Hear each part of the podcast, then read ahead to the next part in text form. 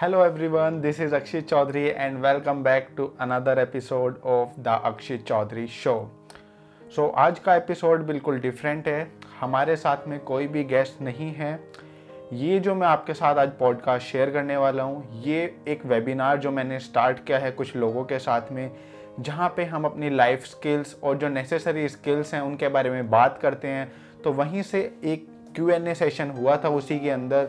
जिसका टॉपिक था time management and smart work तो वहाँ पर कुछ लोगों ने मुझसे क्वेश्चंस किए थे सेशन के बाद में तो वही आप इस पॉडकास्ट के अंदर उसी में से एक क्वेश्चन सुनने जा रहे हैं तो must check it out this episode right now जैसे कि हम कुछ टारगेट्स बनाते हैं अपनी लाइफ में स्मॉल स्मॉल टारगेट्स या फिर कुछ भी गोल्स बनाते हैं फिर उस पर वर्क करते हैं।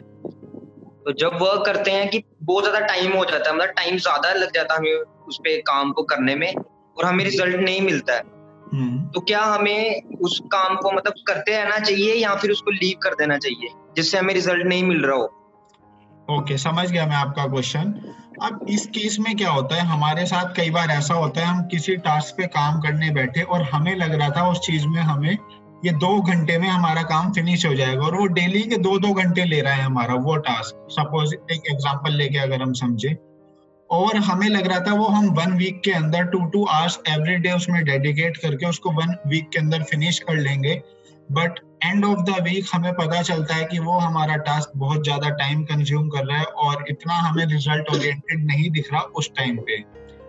तो अब हमारे पास क्वेश्चन आता है कि हमें उस टास्क को कंटिन्यू रखना चाहिए या नहीं रखना चाहिए।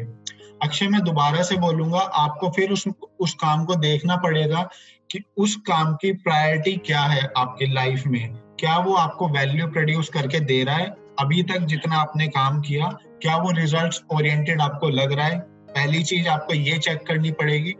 दूसरी चीज़, जब भी आप कोई टास्क स्टार्ट करते हैं ये मैं हर एक बंदे के लिए, ये प्रिंसिपल सबके लिए ट्रू है। हमें, हम प्रिडिक्ट नहीं कर सकते इसका रिज़ल्ट क्या होगा। हम केवल अपनी तरफ़ से अपना कर्म कर सकते हैं, हम अपना एक्शन दे सकते हैं उस कार्य के लिए, उस टास्क के लिए।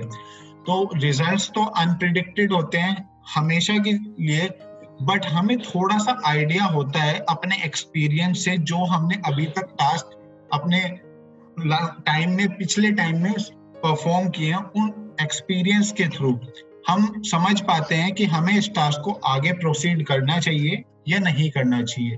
तो वहाँ पे हमारा माइंड हमारे और या कॉन्शियस हमारा डायरेक्शन खुद से देता है और जो हमने प्रिंसिपल्स डिस्कस किए, उन प्रिंसिपल्स को देखते हुए हमें खुद से कुछ क्वेश्चंस पूछने होते हैं। क्वेश्चंस क्या हो सकते हैं अब? हमें क्वेश्चंस पूछते, ऐसे क्वेश्चंस पूछने होते हैं कि क्या ये जो मेरा टास्क है, ये मेरे को अपने गोल की तरफ़ लेके जा रहा है?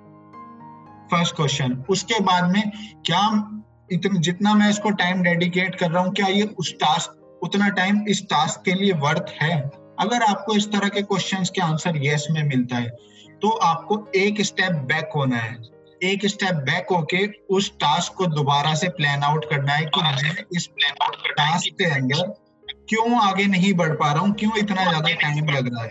आपको ऑब्ज़र्व करना है अपने आप को दोबारा से। मे बी आपको कुछ डिस्ट्रेक्शन आ रही हो।